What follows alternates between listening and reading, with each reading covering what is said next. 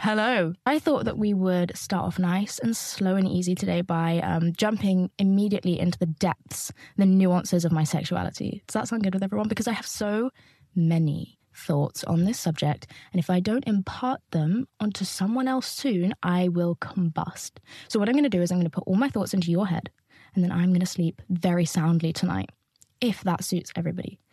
So, the reason that I started even thinking about this was because I was scrolling through my For You page and it dawned on me how many how how how many different pieces of information there are nowadays on sexuality. Do you know what I mean? And like how many choices there are and like not that there's ever been more or less choices, but now you have like the names for them, the explanations. They're like you know that they exist, you know, which is brilliant no flaw there. However, I was thinking if if that if I was 16 or 15 now, because I feel like for a lot of people, your early to mid teen years is when you really start to figure out your sexuality because you start really liking people for the first time.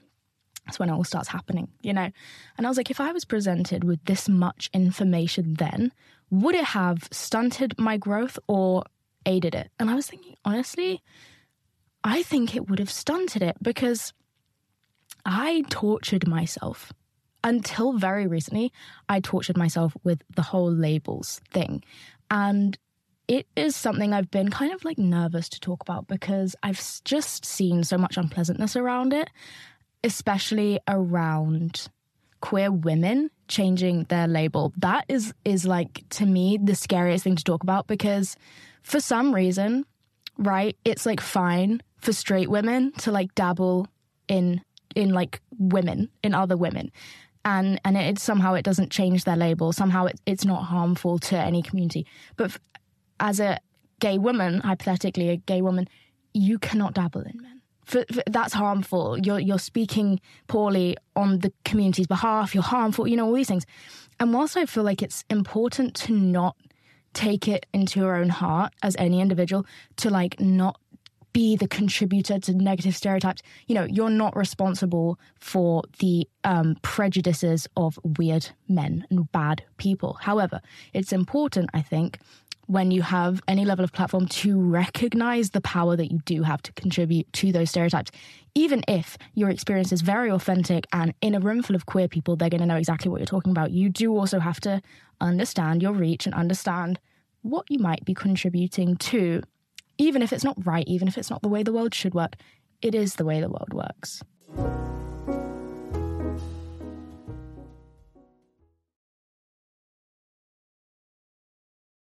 So that's what I've been thinking about a lot recently regarding talking about my sexuality because it's just not a straightforward like experience that I've had and I don't think anyone's experience with their sexuality is straightforward but I feel like as queer women we are shunned of talking about it a lot more I don't know. For me, I really struggled to find a label and actually stopped me coming out. I mean, I had my first girlfriend when I was 15 and I came out to my dad at 21, right? Like that is how deep in my own mind I was about coming out. And it's not like I never see my dad, like I see him every couple months. Like he's relatively frequently in my life, you know?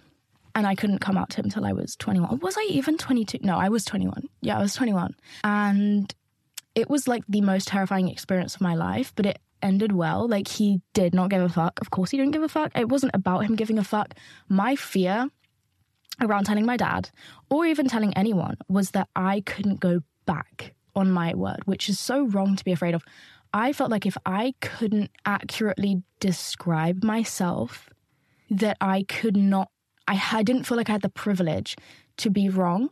I didn't feel like the people who surrounded me were people who would allow me to grow, like to say, oh, ah, damn it, like I thought I was that.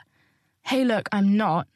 Do you know what I mean? And I will say this now I think you can never be wrong about your sexuality. If you, at one point in your life, say, I identify with this label, and at another point in your life, you say, I identify with this label now, you weren't wrong when you said the first thing right if if that was genuine to you at the time and and you were t- saying that with the information you had and the way that you had felt up to that point or the way that you had acknowledged that you feel then that was true for you. It might not have been accurate, but it was true. So I don't feel like you can be wrong here and right here. It's one big journey, and you're right at every single point of it. It just might not be accurate. Do you know what I mean? Like, but you're never wrong. And I hate that people can be shunned into feeling a certain kind of way about the way that they might identify at one point versus another point. That is something that pisses me off. I think that you can never be wrong as long as you're being authentic it's literally impossible to be wrong. Do you know? It's just so silly. And that's something that I had to get to grips with a lot because the interesting thing about me, and I feel like for me, my sexuality aligns with my personality a little bit. I could have and consistently will have, have had, will have, always do, have experiences with people, sexual or romantic, that I actually don't want like I'm not interested in, but I will do it anyway, even if it doesn't align with either the label that I'm identifying with or my sexuality genuinely. I have been in relationships I don't want to be in for long periods of time, not because I don't want to not be there because the person's abusive, although that might be the case as well. It's like I, I literally don't want to be there. And I don't know why I do it. I don't know why I commit to people I don't want to commit to. I don't do it anymore, but I've definitely been guilty of it. And it's like, I feel a lot of like, it's almost like my fluidity in life is like across the board. And I used to identify with a label that I do not identify with anymore. And at one point, I just had to surrender to this like weird fear, this weird, like, yeah, fear that I had of being wrong and just say, my label is queer and I don't feel the need to specify because I cannot. It's not it's not part of my sexuality. It's not in alignment with my personality and it doesn't make me happy to put myself in a box. I think boxes are healthy for some people and unhealthy for others. When I was younger, I loved stereotypes. They brought me comfort because I was young and I didn't have much else to fall back on when I first realized I was gay, I did the classic baby gay thing. And I think that baby gay is such a thing because it's like you over identify with a community because you didn't feel part of it before and suddenly you are part of it. And so you're like, okay, this is where I need to be, this is what I need to do. But you don't actually know how you as an individual fit into the community. So you go to the, the you do the classic thing right? Very Shannon Beveridge era of dressing 2016 vibes. Like I did it, all of my exes did it. Very classic. And we were all like 17 doing this, like dressing the exact same, behaving the exact same, taking on toxic behaviors that we were being shown. And I think, yeah, boxes can be healthy when you need them. Some people might enjoy being them, being in them, or using them as like a perimeter their whole lives, which is not unhealthy. That's fine. If that's for you, that's for you. But other people, they're going to feel like the box is not a comfortable place to be. For me, that's how it was. And I think that's like more to do with my personality than my sexuality. But those things intertwine and that you can't unentwine them. Do you know what I mean? But yeah, I think that's interesting because I was thinking boxes, labels, stereotypes, they helped me know find a sense of comfort, find a sense of like belonging. When I first became, was trying to become comfortable being part of the community, and I liked labels and I jumped around between them a lot. I didn't know which one fit me. At first, I did the classic where you come out as bisexual. And then for a while, I thought maybe I'm a lesbian. And then it kind of settled on me just being very queer. And I love the word queer. I think that the words lesbian and queer are two of the prettiest words to write down on paper ever. Like they look so nice. And I love both those words. For me, queer just aligns a little bit better. And I just like how non specific it is and such an umbrella term. I also like the term gay, but I feel like it is an umbrella term for the whole community. But I feel like sometimes it has stronger connotations to only liking the same sex. Do you know what I mean? I feel like it has a slightly stronger, so I just want to be careful with how I use the word gay. Although I say it all the time, I say I'm gay, but then I do feel like sometimes people can get just assume that you mean exclusive same sex attraction, which I don't want to mislead anyone. But I, I mean, the first time I liked a boy was well into my adult life. I say well into my adult life as if I'm old. I'm literally 22 But I remember how much it shocked me. And I think the reason it shocked me so much is because having only dated girls before, um, it was like I had, like, it was almost part of my personality, but not in a way that I had asked for it to be.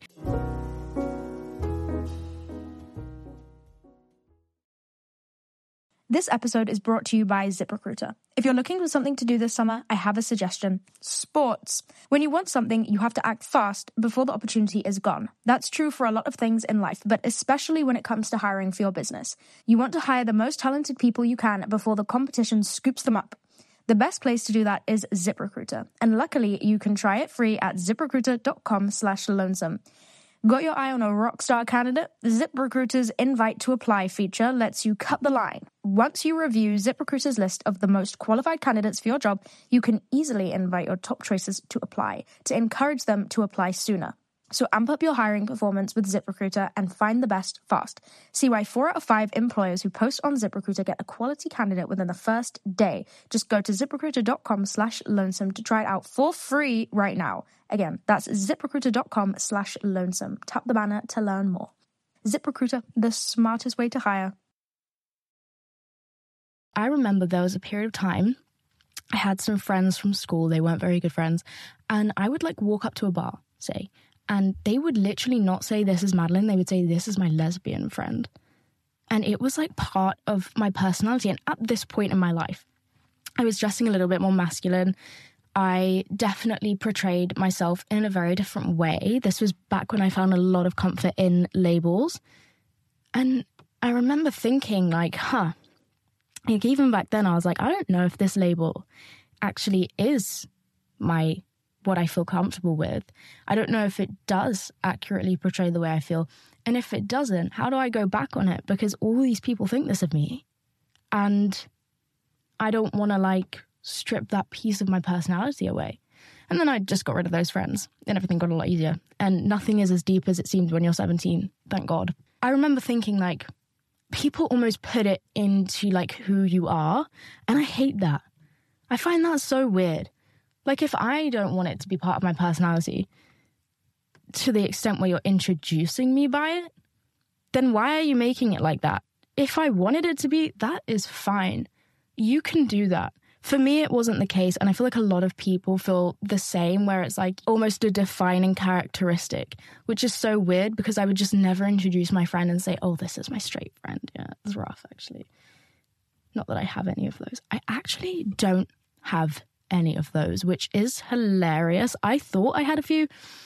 Many people have had a couple revelations in the last year. It's been a hilarious year. Like everyone I know, I don't know if this has like been a worldwide experience for people. So many people that I know have decided that they do not align with the label that they had been going by, but we're all in our 20s. So it's just that bit more surprising when someone who has been persistent in their label, like, no. And it's like, I have a lot of friends who dress, like, dress really queer. And you would look at them on the street and you would think, oh, okay, interesting. You know, you clock them, they're straight. And it's so upsetting. Like, I have this one friend who, like, objectively looking, stereotyping, doing all the things you're not meant to do, you would think that she was part of the community and she's not. Well, she wasn't. And then she was. And it's funny because around the same time she realized that she's actually bisexual, I realized that I like boys. And it's so funny because it it's like the two people that you just wouldn't have expected, although I expected, and I'm sure she expected internally. And externally, we were both like, wait, what? Where the fuck did that come from? It's so weird. Although I have, I mean, it's not that I've like never liked boys prior to this like point in my life, but I just never thought of myself as someone who could actually date one. Like they just didn't seem worthwhile to me, probably because I was a little bit younger. And I've got to be so real with you. Like dating a, um, a, a man in his mid 20s is you're in a much better position than dating a teenage boy. Do you know what I mean? So maybe like my resistance previous to this point in my life was actually just called logic because I definitely felt like some attraction, but it was always like so superficial. Like you'd just see them, You'd think they're cute. Nine times out of 10, it would be the classic conundrum of I actually just hope they think I'm cute rather than I think they're cute. I remember I always used to pay attention to that when I was really trying to figure out if I liked liked liked boys or not. And it was always like, do I want him to think I'm cute or do I actually think he's cute? And it would always be, no, I just want him to think I'm cute. Brilliant. Another one bites the dust. Until it wasn't like that. And that's fine. I think for me, being a woman with a brain um, and the ability to love other women, it's kind of like men very easily fall into the background. But now that we're all a little bit older, they're a bit more attractive to me. I also hate dating. That's that's another thing is like dating doesn't make much sense to me unless you have gripped me by the soul. It makes no sense. If I fancy someone, I'm not going to date them. Like and it's hard to fall in love with someone unless you're dating them. So for me, for the most part, it just doesn't really happen. Um I just don't really see the point. We're so young, and some people don't feel that young in their 20s, which is crazy to me. I've never felt younger than in my 20s. I've never been so aware that I know nothing than in my 20s, if that makes sense. Like, I felt like I knew everything in my teen years. And in my 20s, I'm very aware of how young I am. So, like, like, it's like the older I get, the younger I feel the, the more scared I feel, but also the more steady I feel, which is pretty nice. Like I realized the other day, I was like, wow, do you know what? Nothing feels like so big anymore. Like things can go wrong and I can still get up in the morning, which is really nice. Really nice because it used to be like, I used to feel so scared to have certain experiences or put myself out there because I felt like if it went wrong, I wouldn't be able to cope and like it would be like detrimental for a while. So I would just stop putting myself out there because I was like, I can't deal if it goes wrong. I don't want my life to fucking fall to shreds again. Whereas now, I feel ever so slightly more capable, and I'm like, okay, if shit if shit hits the fan, I will be okay. And not 100% okay, but like it's like I don't think I'm in that same vulnerable position to have my life be completely unlivable again. The last time that happened, I was 19 and I'd just gotten out of a relationship, a very bad one, a very, very unpleasant relationship. But what's funny is actually the relationship itself was not that bad. The relationship itself, I was very unaware of all the red flags that were like under my nose. So I was thinking, this is great, this is brilliant. You know, like, um, I trust this person with all of those parameters I'd set around trust, right? I think I got with her when I was 18. So, you know, I had a lot of um, definitions of trust, love, respect, boundaries in my brain, right? At 18. Did I fuck? Did I fuck? So it was hard for her to overstep my boundaries because I fucking had none. Not not a one boundary in sight.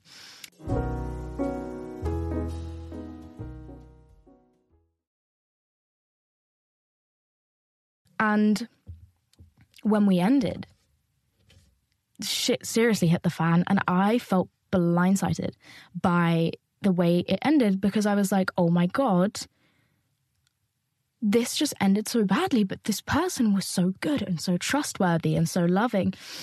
And the more I grew and reflected on the relationship, I think, okay, you know what? That ending was not surprising. It, it actually was incredibly foreseeable. And if anything, um, not as dramatic as it could have been given the person I was dealing with. Do you know what I mean? Like, seriously, like, there could have been an actual fatality involved. Like, that's how fucking bad it was. Like, on either end as well. Like, I wouldn't have been that surprised if this bitch tried to, like, take me out. I'm just kidding. I would have been very shocked. But, like, it was bad. It was terrible. And so I felt so shocked. And I shouldn't have felt shocked. Why, what am I on about? Boundaries boundaries are important. I spent a couple years developing some after that relationship ended, and I still really struggle now. Like I really struggle to not allow someone to overstep my boundaries or I set my boundaries. I don't tell them about my boundaries, which is crazy. I always thought you should, but you shouldn't. You're giving them the cheat code to know how to fuck around with you. If you tell them this is how I'm going to feel respected, loved, blah, blah, blah. That's brilliant in a long term relationship. In fact, it's very necessary. But I think if you do it too soon, you're just giving them a cheat code. You just need to sit back and observe. You need to take a fucking seat and watch who this person is. And if they align with you very closely, you can tell them the specifics. But no, nowhere, nowhere near the start. You cannot be doing that that was a valuable lesson to learn. I didn't learn it myself. I learned it off TikTok, and it's one of the only things on TikTok that I've learned and retained because I was like, okay, noted. Don't tell them all the ways that you want to be treated in the first place. Set your boundaries in your own brain, and if they overstep them without knowing them, you set them some kind of warning. Like, all right, if they do that again, how important was that boundary to me? If they do that again, do I have to leave? Do I have to have a conversation with them about it? like at some point you have to communicate. I'm not saying don't communicate. I'm saying sit back and observe at first for a, for a while because otherwise you don't actually know who you're dating. You just know how they're acting around you and how they're, you know, trying to get you to love them. You need to actually see the way that they authentically interact with you, if that makes sense. So I started doing that in my relationships. Now, although I did take a vow at 21, no, at 20, I took a vow to not date till I'm 25, which has obviously gone down the absolute shitter. But I did at least hold out for a few years. Um, I just think, no, I actually have no excuse. I did say 25 and I've lost 100 pounds. I've lost 100 pounds. But it's fine because so did the other person, so it kind of evens out. Do you know what I mean? anyways, anyways, anyways, anyways. I think the the the setting of boundaries is so hard because for me anyway, like I was not raised in a house where like the word boundaries was thrown around but obviously there were boundaries that we just didn't talk about them or, or verbalize them with each other. So when i first had to sit down with a partner and say like hey okay um, you this is this certain type of behavior I'm not going to tolerate. Um, if you speak to me like this again, I'm absolutely got fucking gone. Do you know what I mean? Like when I had to really set some serious boundaries with the per- with a person for the first time, um, I felt terrible. I was like, I am an abuser. I am a narcissist. Am I giving this person an ultimatum? Am I abusive? And I had to have a serious discussion with myself about it because I was like, um, that is absolutely not what's happening.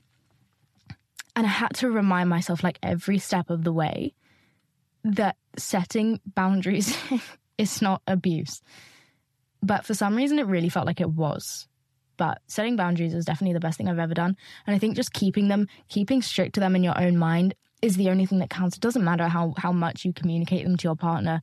If if you communicate your boundary every time they overstep it, then what are you doing? Because they're going to overstep it 10 times. The only thing that really matters is that you know, right, if if it's overstepped 3 times, I'm out. Or it, maybe you have one that is if it's even overstepped once, you're out because um, some things are far too big to overlook, obviously. But you know, set set those like limits in your own head because it's so easy once you, once you like someone, once you're at the phase where they're going to overstep boundaries, say like a three month mark, right, four month mark, people start getting a little bit fucking cheeky. Um, you're already fucked because you already like this person. You've already built an attachment to this person. You you're already in it a bit, and so you're gonna think, oh oh, but they are a good person. I, I don't think they're going to do it again, or oh, they didn't mean to. Or, oh, this is why they did it, and you start excusing their fucking behavior. And suddenly, when you said, you know, when you got into the relationship, you said, right, if this boundary's overstepped twice, I'm out. Suddenly, it's the fifth time, and you're making excuses. And I've seen it happen too many times, and I've done it too many times. And I have no advice because I still fucking do it all the time with my friendships, relationships, with quite literally everyone. I, I let people overstep all my boundaries. God, that's actually really tragic. I need to stop doing that.